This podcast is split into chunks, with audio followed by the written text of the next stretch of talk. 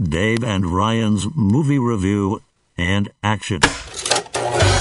Everyone loves going to the movies. And while some are amazing, some are awful. Fortunately, we have Dave and Ryan, two guys with nothing better to do than watch movies of today and movies of yesterday.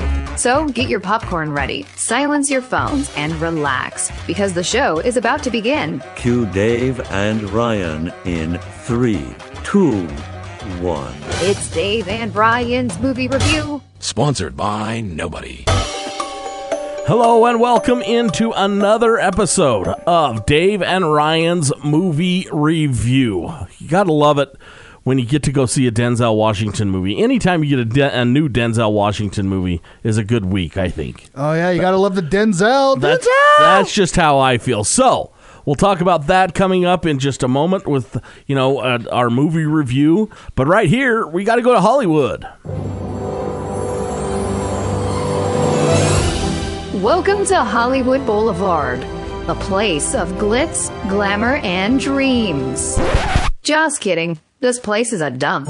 That's why Dave and Ryan come here each week. You get the news from Hollywood without fearing for your life on the Walk of Fame. It's This Week in Hollywood. All right, first up, and I found this kind of interesting.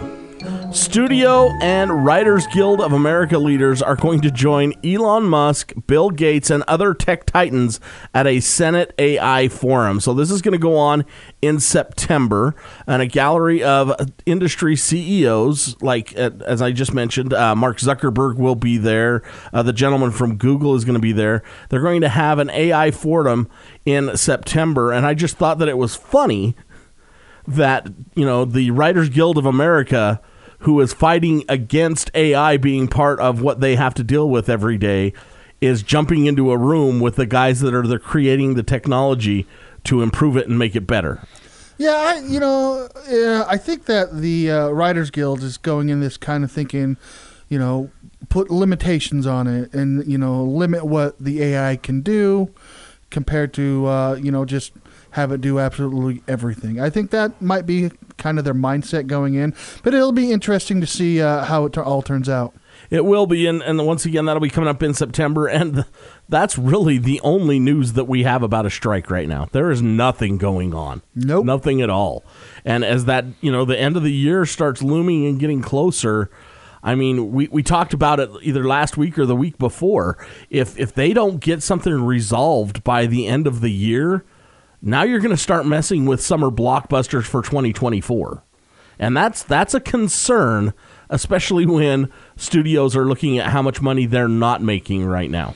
Yeah, this this last summer was not a good mo- not a good summer for movies, and hopefully this holiday season coming up will do a lot better. That's true, and that leads us right into this. Uh, Ferrari, Michael Mann's Ferrari gets a seven and a half minute standing ovation at the Venice Film Festival for its world premiere. Uh, I watched this trailer for it. It looks awesome. Uh, you know what? I what can I say? So you're telling me an Italian car movie got a standing ovation in Italy? Yep, hard to believe, huh? I know, I know. I'm looking forward to it. I- I but think- it's just kind of funny. I think it looks good, and, and like I told you when I'm watching the movie, this is one of those movies that I think is going to play really well on like a big IMAX screen. Plus, you've got the sound because there's racing, and I I think it's going to be really good. Uh, Adam Driver plays the title character Enzo Ferrari. Of course, he was a race car driver and then created the car that we know today. Yeah. Uh, so he's it's uh, along with him for the ride on this one is Penelope Cruz and Patrick Dempsey, which it might be it's kind of fun to see that Patrick Dempsey in something. I haven't Yeah. seen him for a little while. Yeah, you haven't seen him for That'll while. come out at Christmas time, so I'm I'm really looking forward to that one as a great way to spend some time. Uh, during the Christmas holidays, there. All right, last week's box office. Let's start out with number five. How about Teenage Mutant Ninja Turtles Mutant Mayhem pulled in $7.2 million for the week, bringing its domestic total to 99.3 million. So not too bad. Not No, too not bad. at all. Um, the movie Oppenheimer is at number four with $8.2 million, bringing in $299.2 million for its domestic total. You know, the interesting thing I found out, I read an article the other day. Oppenheimer didn't open in China until August 30th. Really? I wonder why. I don't know. could be interesting to see what that market thinks of that movie. And they still have not set an open date or even talked anymore about it opening in Japan. Yeah, why would they? I, I don't know. All right, number three was Blue Beetle, twelve point one million, bringing its total to forty five point seven million. Barbie, the number two movie with fifteen point one million, bringing its domestic total to five hundred and ninety two point eight million. And I now believe that Barbie is the highest grossing movie to come out of Warner Brothers Studios yeah, it's doing amazing. doing amazing. And then number one last week, Gran Turismo, the movie we reviewed last week, brought in seventeen point four million dollars. So there's your your box office for last week. It'll be interesting to see how it all you know kind of boils out this week. Plus, this is the last really big week for the box office, with it being uh, Labor Day weekend. Yep, school started. You know, you, you can't go see the movie during the week anymore. It's just during the weekend. That's true, and this is actually when they stop calculating uh, numbers for summer movies. Yep. is this weekend. So we'll see if there's a movie out there. Go out and see it. You know, your 1050 could make the difference. Exactly. All right, so this week's show, we're going to talk all about The Equalizer 3. Great movie. We just went and saw that on Thursday. Football movies. The football season, college has started, and the NFL season gets going next week. So we thought we'd better cover some football movies. And then we'll revisit something that we've talked about earlier, and it is CGI versus practical effects. And we took kind of a different skew on this one, and we went and found uh, some of the best practical effects and the most unnecessary CGI effects. So we'll Yes. talk about that coming up in just a moment. But before we get there, we got to have an honest movie review. It's now time for another honest movie review. Today, we go back to 2002 for the sci fi comedy The Adventures of Pluto Nash, starring Eddie Murphy. 239,000 miles from Earth, in the blackness of space, there is a giant rock called the Moon. And in the year 2087, its future will be in the hands of one man. Eddie Murphy is Pluto Nash. Pluto? Pluto Nash. It is a pleasure to meet me. I'm curious as to who would actually watch this movie. I was forced to. You have a choice. This might be the worst movie of all time. And yes, I'd seen The Flash. Can't wait to speak with you again next week. All right, I, I've got to be totally honest. This movie, when it first came out, everybody panned it so horribly. I have never seen this movie. Yeah, and and I've seen the Flash, just like she said. right? But but here's the thing about that, and I think that that movie really started kind of a downward spiral for Eddie Murphy. yeah, when when this movie came out, I saw it in theaters. I didn't see any advertising for it at all. Um, uh, uh, Eddie Murphy didn't want to do any sort of advertising for this movie, no publicity at all. He even knew it was bad, and this is when he did the whole the monk thousand word thing and uh, Norbit and all that stuff. So this was kind of. I wouldn't say a desperate time for Eddie Murphy, but he was definitely needed some money. Well, and I'll tell you what, the one thing that I've been waiting for, I did not, I'll be honest, I did not hate his movie that was on Netflix with Jonah Hill, where Jonah Hill is going to marry his daughter, and now the name escapes me.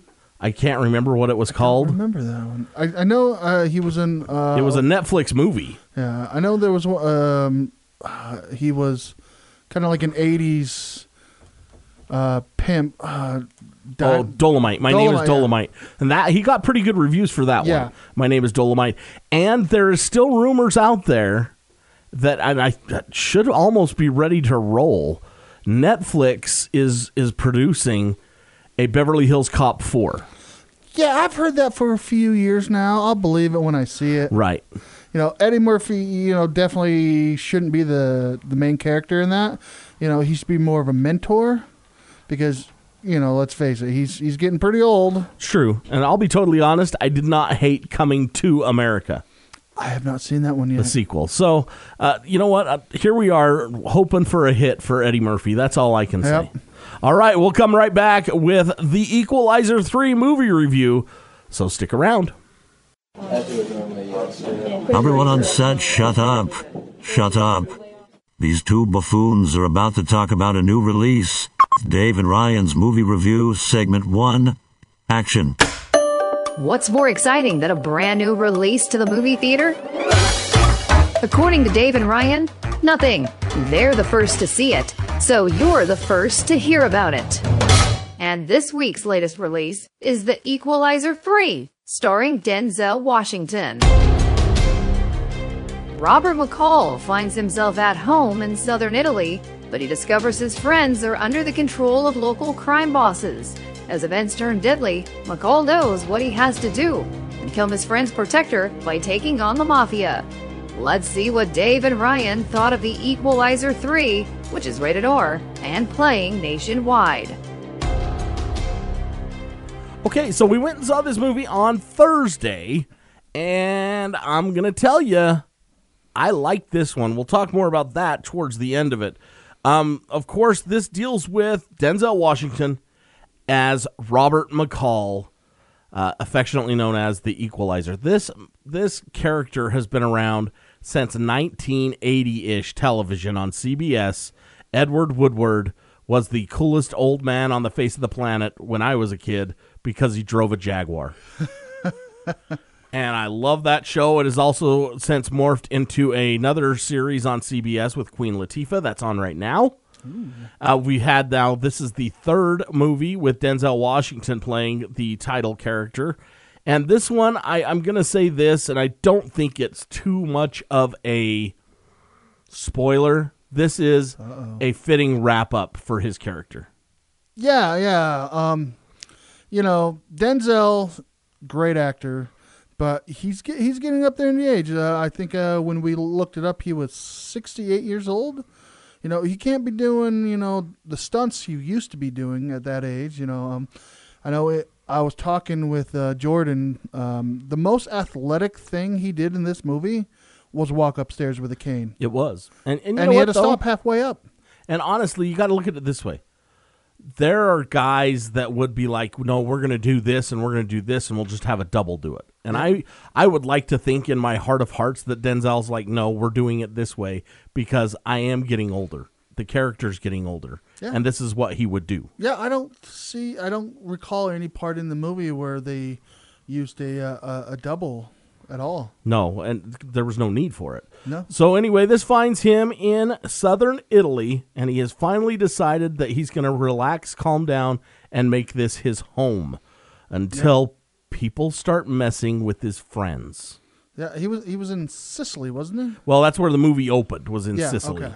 And the other thing about the opening of this movie, the first two to three minutes of this movie are going to tell you the road that you're about to go down. Yeah, you're you better buckle up because you're in for a ride. It is a it is a house of horrors, literally. So you'll you, you, that'll get you ready for it. Um, but of course, you know he just gets tired, and that's the way he is. He in his character is. He is tired of seeing other people push little people around that can't defend themselves, and he has a particular set of skills, and he takes care of business, and that's what he does everywhere.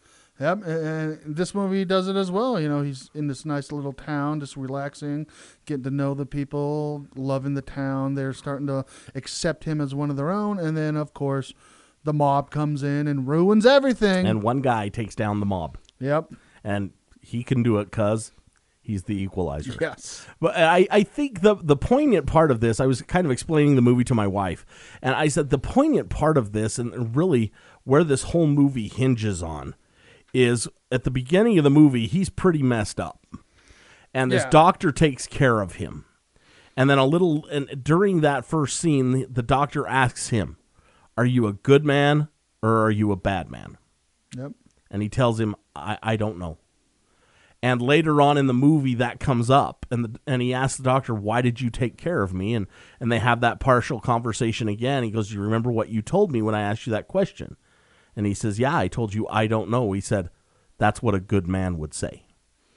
And and then he finally gets to the point where you know what he is now at peace.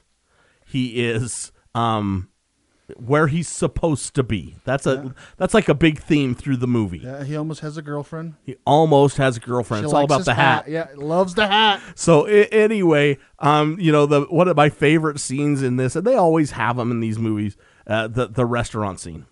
That's one of my favorite scenes in the whole movie. He's just sitting there minding his own business, trying to eat a meal, and these guys come in trying to shake somebody down, and and he kind of takes care of them. That's all I'm gonna say. Yeah, well, he just stand, sitting there staring at him, and they're like, "What are you looking at?" Yeah. And then he showed him what they were looking at. No, yeah, and he just he kind of just goes into the speech about you know what I have found my peace, and I'm not going to let you ruin that. And I Basically, is what he tells I the guy. ask you to leave nicely. That's right. Just remember that I asked you to leave nicely. Um, the movie goes through. Of course, there's another big bad in this. Of course, the CIA is on his tail because I think we have derived through three movies that that's who he used to work for. I would say some sort of organization. I wouldn't say the CIA in particular. Maybe kind of a um, a dark organization that's affiliated with uh, the government. But It's kind of off the books. yeah, GI Joe. G.I. Joe. So a- anyway, the cool thing about this movie that I thought, and, and there were articles that were written in him talking about it because he couldn't talk enough about uh, Dakota Fanning is the female lead in this movie. yes, and I had a hard time figuring out who she was. The whole movie, I was like, she looks so familiar. And this is the first time that they've been on screen together since Man on Fire, and that's a good movie as well if you've never seen that one. So she is great in this. Um, another face that you might recognize is uh, Roy from The Office. David Denman is the guy's name because you're going to look at him and you're like, I know him from somewhere. Yeah, you're gonna do the same thing I did with Dakota Fanning. I know that guy. and and you're gonna have to IMDb in the middle of the movie theater. I just took care of it for you. That's who it is. Yeah. he's not in it very much, but you'll recognize him and, and you'll know who he is. He's like he's like the partner of Dakota. Kind of, yeah. So anyway, you're talking about an hour and 49 minutes. Not a terribly long movie, and it didn't play that long either, really. No, no, it went by uh, relatively smooth. Uh, There was no part in the movie where I was like, "This is taking forever." It went very well. It it went and it traveled on through. But if you ever want to see one man take down the entire mafia, Yeah. this is the movie for you. And because of that, I gave it three out of five popcorn buckets, and I'll tell you why I went three. There are parts in this movie, even though I liked it, there are parts in this movie that are very predictable. Um, it's it happens in every action movie. There's just scenes where you know what's going to happen before it happens, and the fight scene at the end is either the coolest thing I've ever seen put on film, or it is the most anticlimactic fight scene ever put on film. I can't decide which, but like I said, for that. Uh, for the predictability and, and things like that, I gave it three out of five popcorn buckets. But this was a great movie, and, and I suggest you go see it. yeah, you know, and for me, you know, the story was predictable because you know most action movies are. You know, you have the hero who doesn't want to be the hero anymore. Then something happens, and so he's got to come back and save the day. Uh, but overall, you know, the cinematography in this movie was amazing. I just loved the lighting, how they lit everything, and uh, the end fight scene with the shadows was really cool. Um, and even when uh, the guy was dying and he was basically walking him down the street, you know, the lighting in that alleyway and all that street, you know, it was amazing. So I gave this three and a half popcorn buckets. And uh, you know what? The other thing too that we we touched on about it in the the YouTube review, but we didn't touch on the locations.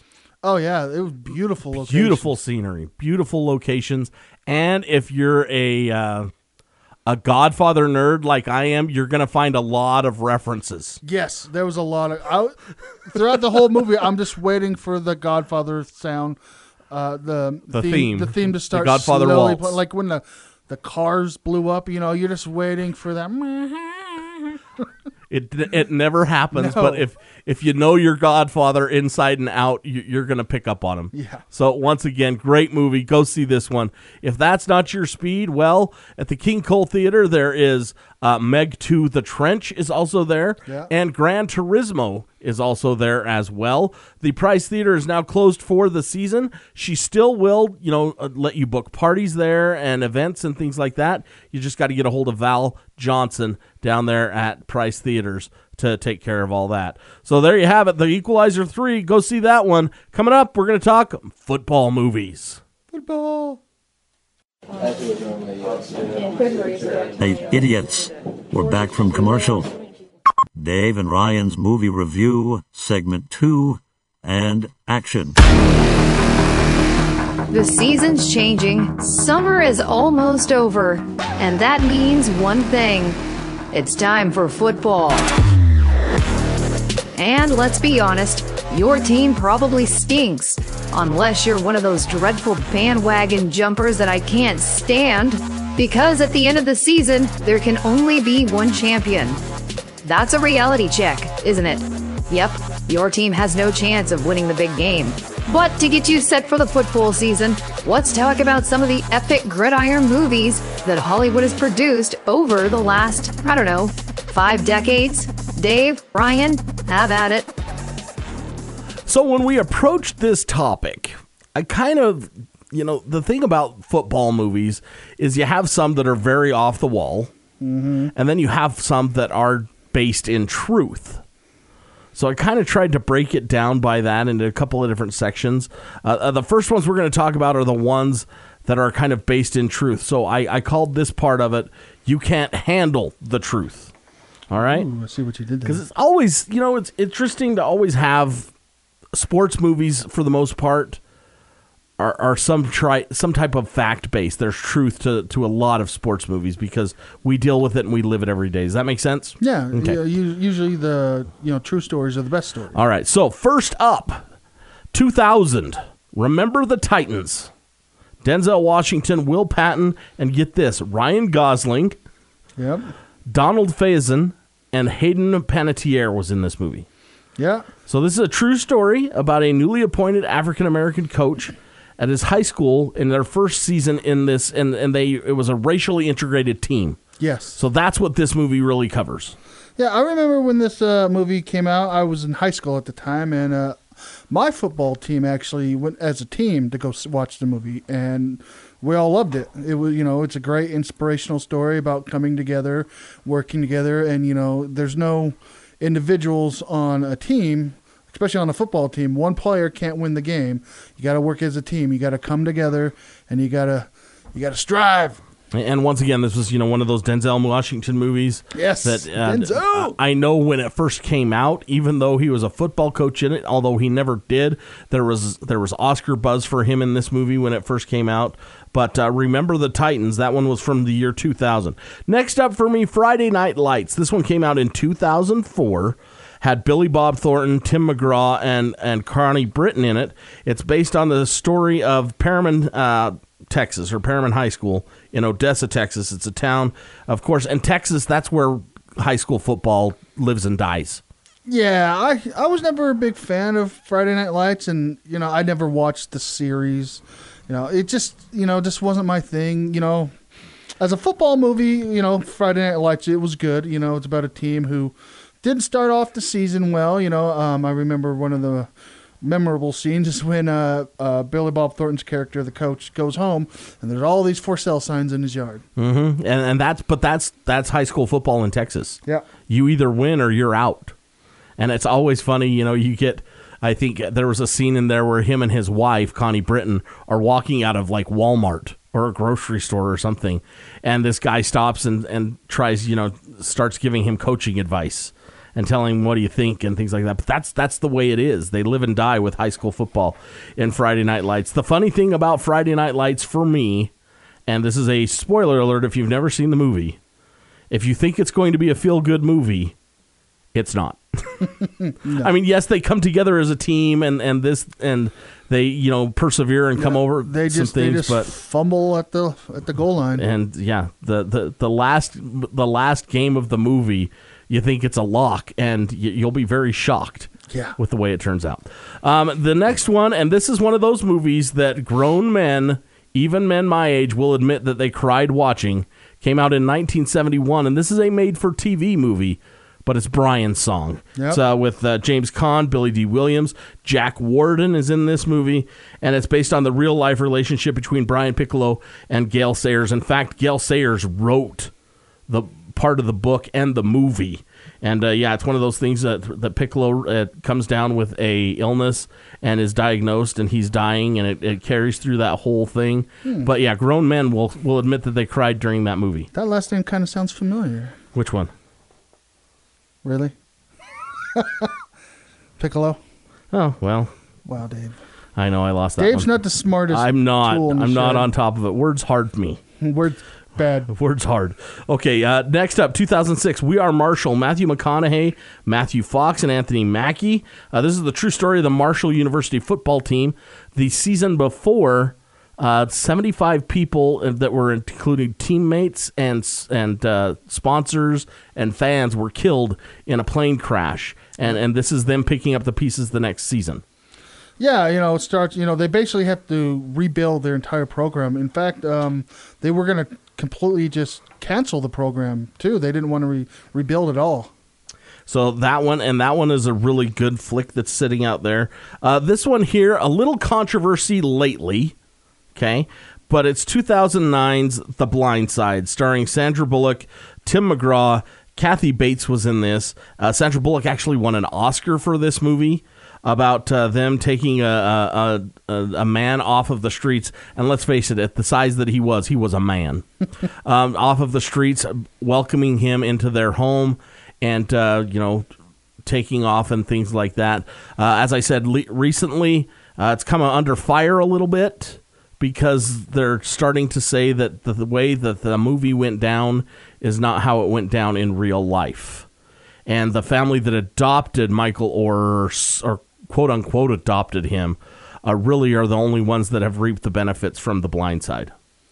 Yeah, I was reading an article that uh, he hasn't received anything from it. Yeah, so th- there's that one. Uh, the funny thing about it is, and I, I guess it's just it's the world that we live in. Um, there are actually people thinking that Sandra Bullock should give her Oscar back for this movie. I'm like, Why? she had nothing to do with Yeah. what happened in real life. Yeah, it was that's still just- a tremendous that's just stupid performance. People being stupid. Yeah, that's. I think you're right. Uh, other honorable mentions in that category: Invincible. That one is with Mark Wahlberg as a uh, you know a, a common man that gets a spot on the Philadelphia Eagles roster. Rudy. Everybody, I think, knows the story of Rudy Ruettiger. Yeah. So, um, you know, a, a very undersized young man that uh, wanted to play for Notre Dame, and in the movie, he eventually does. In the movie, he eventually does. And then this one came out, I think it was a couple years ago. I I remember watching it on a plane. Uh, American Underdog. It's the Kurt Warner story, which is really just a feel good story. Never if you don't it. know who Kurt Warner is, uh, this is a guy that was completely almost out of football, working at a grocery store when he got called up to the Iowa Barnstormers of the Arena Football League. Um, somebody saw something in him, and he ended up getting draft or getting uh, signed by the then St. Louis Rams and led them to the Super Bowl. So great movie out there. All right, now the other category, this is the funny ones, okay? And uh, this was a lot of you know the, a lot of hard research on this one for me. So I'm going to call this section just for laughs. And the first movie in just for laughs is Little Giants, and I love this movie, maybe more than somebody should. but this is one of those remote drop movies. When it's on, I'm done for the night. You say that about a lot of movies. I know, I know. My nights are taken care of. Uh, this one came out in 19. done. Right, this coming out in him after 1994. Uh, Rick Moranis, Ed O'Neill, John Madden, Emmitt Smith, Bruce Smith, Tim Brown is in this movie. Uh, the O'Shea brothers, which are um, are, are on different ends of the football spectrum, so to speak. Uh, Kevin, which is Ed O'Neill, is a very successful, uh, did everything right in high school as the football star in the town. Yep. And Danny, which is played by Rick Moranis, just was kind of on his brother's coattails and was not really a sporty guy. And Rick Moranis decides that he's going to take and put a team together of everybody that Ed O'Neill did not want. And they end up playing at the end of the movie. Uh, I, I love this movie. It's a lot of fun. It really is. It was. Uh, well, was this one of uh, Rick Moranis' last movies? Could have been. Could have been. You know, I read another little piece of trivia about this movie. This movie was loosely based, I believe it was, on a 1990 Super Bowl commercial for McDonald's. Steven Spielberg saw that commercial and he caught a hold of the guy that wrote this movie and said, We need to come up with a treatment for this because this could be a really funny story. So there you have it. Uh, Necessary Roughness, 1991. Scott Bakula, Robert Loggia, and Hector Elizondo, the Texas State University Armadillos, are put on waivers and they have to put a football team together with whoever. And Scott Bakula is a 40 year old quarterback that still has, was that one year of eligibility left? Yes. Sinbad is a teacher at the university that has eligibility left. They just find whoever they can to put Yeah. a team together. And then once they get the team together, they decide, you know what? We're going to play both sides of the ball. So Yeah. they get Kathy Ireland to be their kicker. Um, this it's a pretty fun movie. It really is. It is. It is. You've got uh, Rob Schneider as the uh, announcer. Yeah, he's in that too. I I liked this He movie. He used to be in everything in the 90s. it's true. it's very true.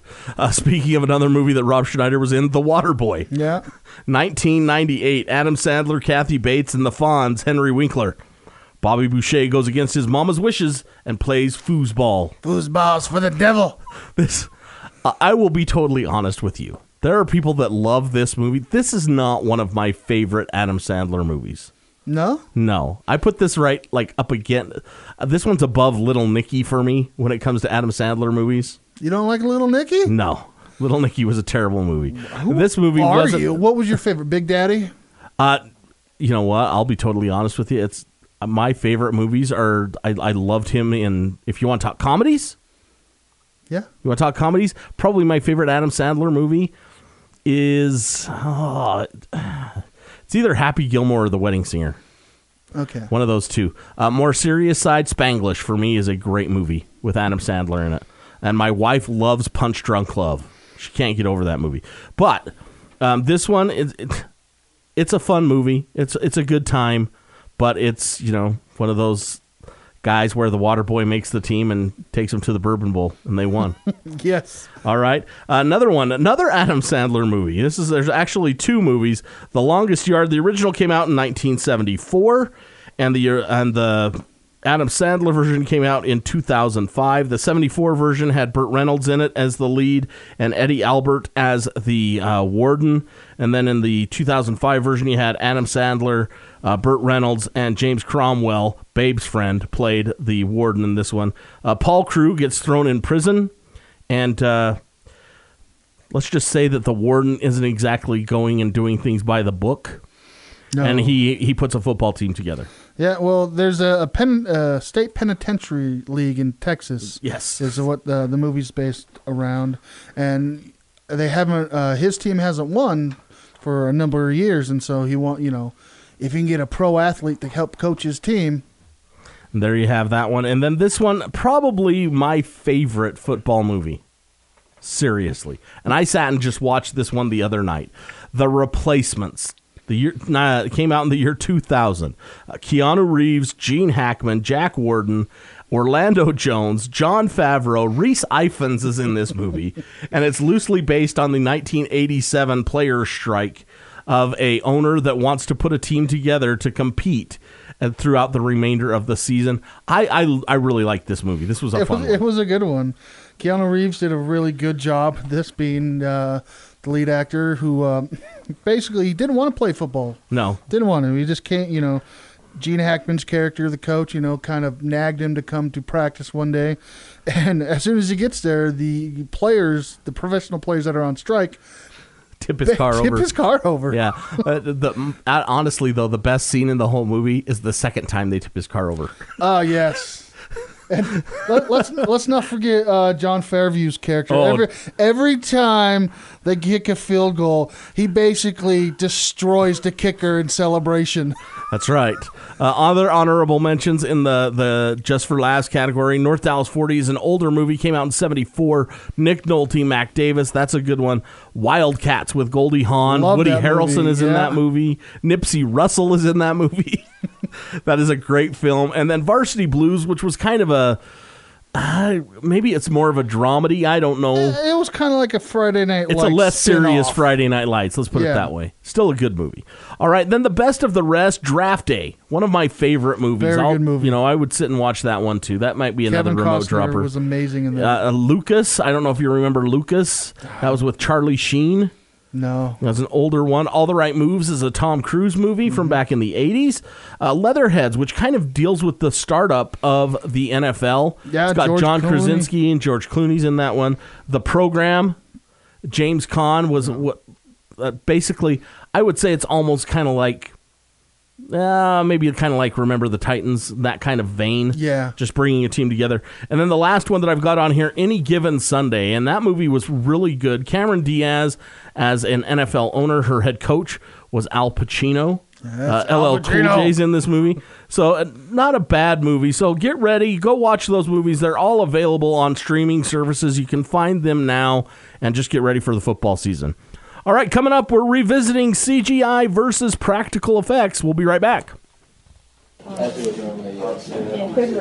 All right, imbeciles. Everyone quiet down. Dave and Ryan's movie review, segment 3, and action. Let's hope this first time segment goes better than Ryan Reynolds' attempt at the Green Lantern. There's no question that today's movie technology has advanced past our wildest dreams. Sometimes a special effect in a movie looks so real, it can take your breath away. Like the very first time the T Rex appeared in Jurassic Park. But for every jaw dropping moment, we do get a CGI debacle, like the Scorpion King and Mummy Returns. Sometimes it's better to stray away from CGI. We all remember the mustache ride that DC gave us with Henry Cavill in Justice League. Right, Dave?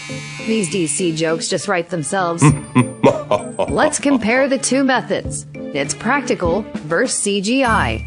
So we approached this one a little differently than we did the last time. And we kind of went through and made a list of the best practical effects in movies and the most unnecessary CGI effects in movies. And if they're unnecessary, that means they're pretty much garbage to begin with, right? Yeah.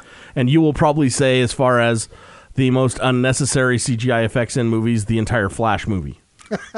Just putting that out there. But your, your words, not mine. no, I, I thought I beat you to the punch. All right, so let's start with best practical effects. Uh, the funny one is that you look on a bunch of, you read a bunch of different articles. This one always pops up, but uh, I'll let you be the the bearer of bad news. Bruce the shark from Jaws.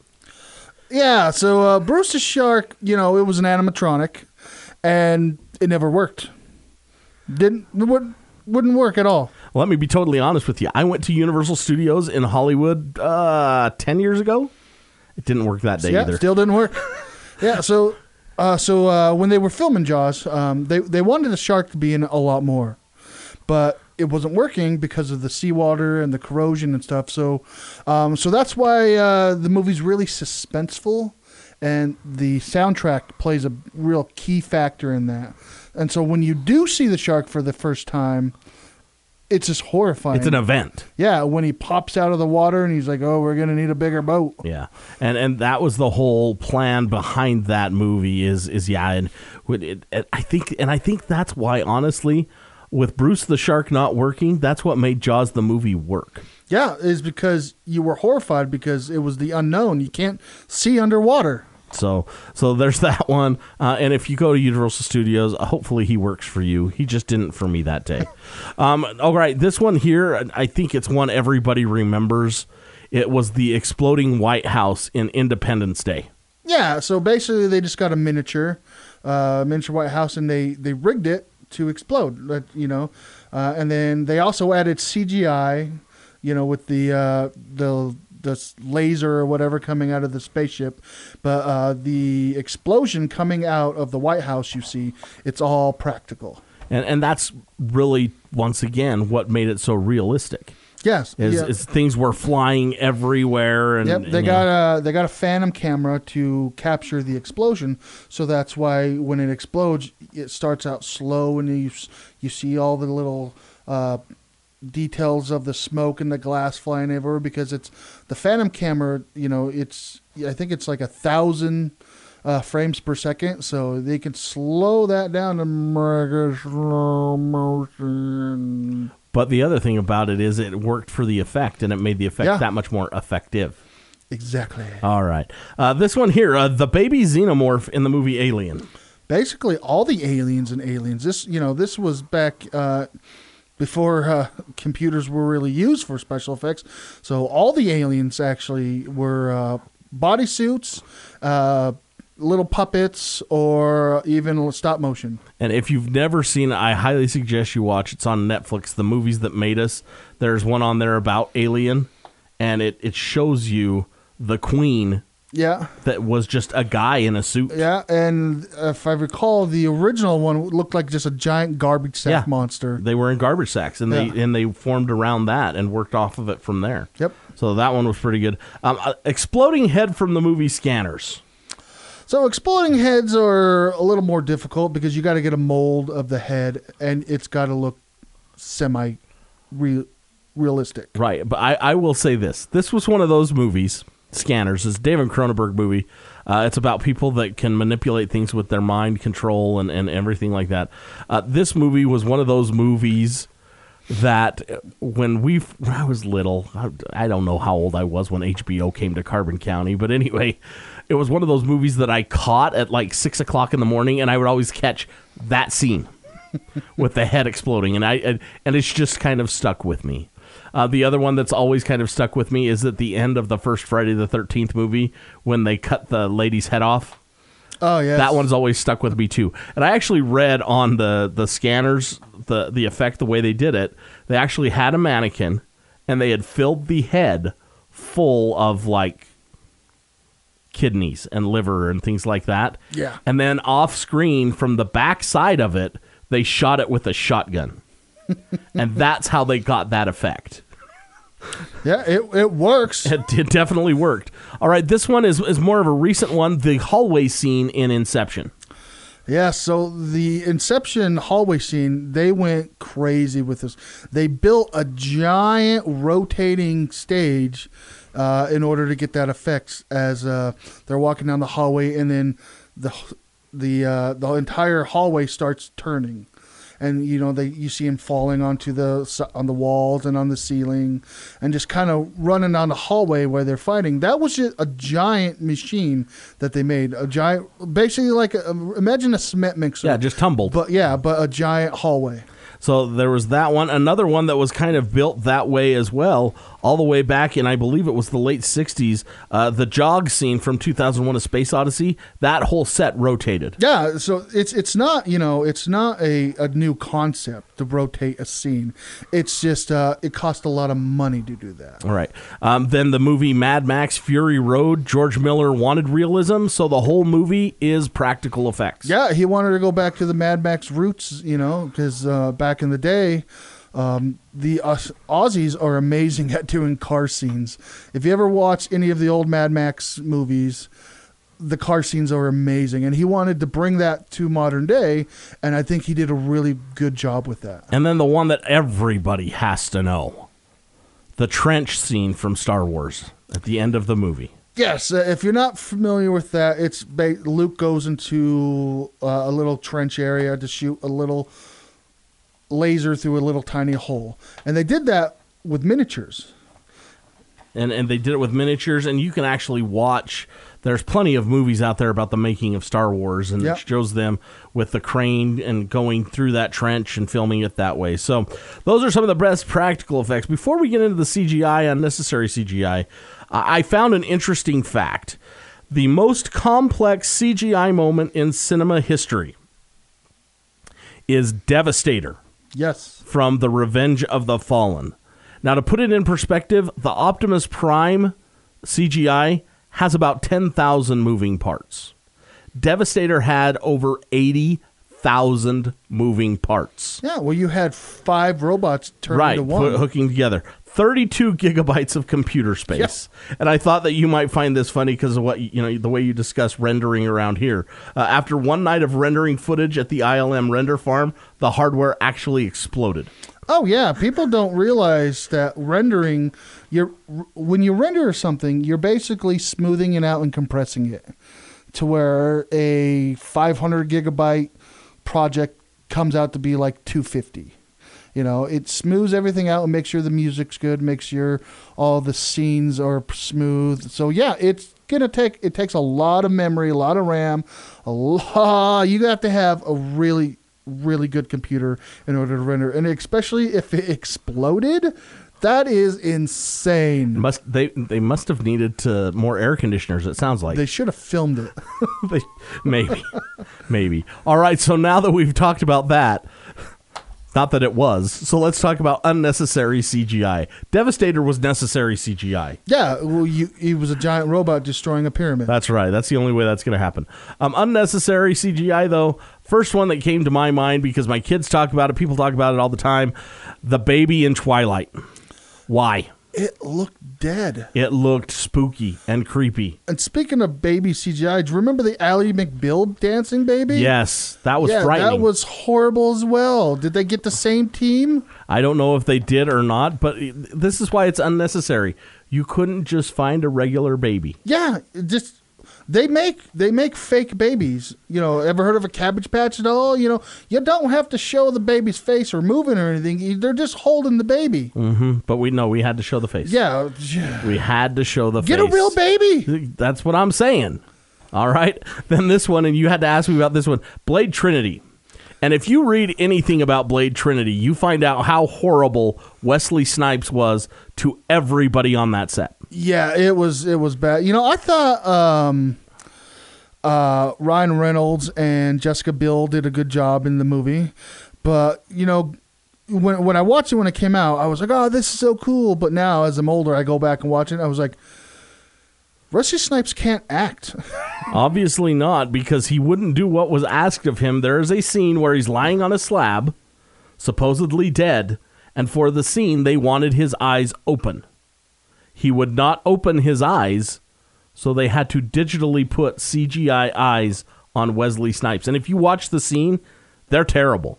oh yeah, they are. It's horrible. You look at it and it's frightening. Right. There you go. And you got to remember, this is right before he got in trouble for tax evasion. Mm-hmm, so he needed the money. He definitely did. Uh, maybe one of the most unnecessary John Wick. There's digitized dog poop in John Wick. Yeah, why? I don't know. That's why it's They, unnecessary. could have went to the dog park and got some. Uh, but no, no. Let's let's CGI that. Can we not find anybody to do it? Is that what the problem was? Melt a Snickers in a Twix bar. Do Something. something. Come on, people. Something. X Men Origins Wolverine, which was just a bad movie to begin with, but the the CGI claws for Wolverine in the movie were horrible. They did not look. They did not look good at all. Yeah, the the whole it, it was it was just a bad. But the movie was terrible to begin with. Horrible movie. What they did with um, Deadpool in that yeah, movie. that and, not good. And hon- honestly, the whole story was just weird. It was. And, you know when. Uh, it was shooting lasers out of his eyes, and when they were on top of that smokestack, it's yeah, Yeah. it's all just it just needs to go. Yeah, we're we're done talking about that movie. And then this one here might be the most unnecessary of all. In the new movie Vacation, the new one with Ed Helms and Christina Applegate, there's a scene in there where she's chugging a pitcher of beer. That is a digitized pitcher of beer. Yeah, well, uh, Christina Applegate was going through some health issues at that at during the filming, um, but yeah, so I get it. I They- get that part. you know they could have altered it. Um, not necessarily, you know, they could have put, um, uh, you know, like apple juice or something like like just fill it halfway and CGI some of it, but then get her f- actually drinking the end part. It would have been a lot better than the whole thing because it just doesn't look It does not does not look good. That that, that would have been a perfect perfect use for using practical and CGI together. As long as it blends and it works right. Exactly, like we talked about Jurassic Park last time. You know that was a perfect blend. This this could have been another learning opportunity, but there no. I know. I know. All right, so that's going to do it for us. Once again, get out there, see movies, have fun, and we'll talk to you again next week. Bye. Bye.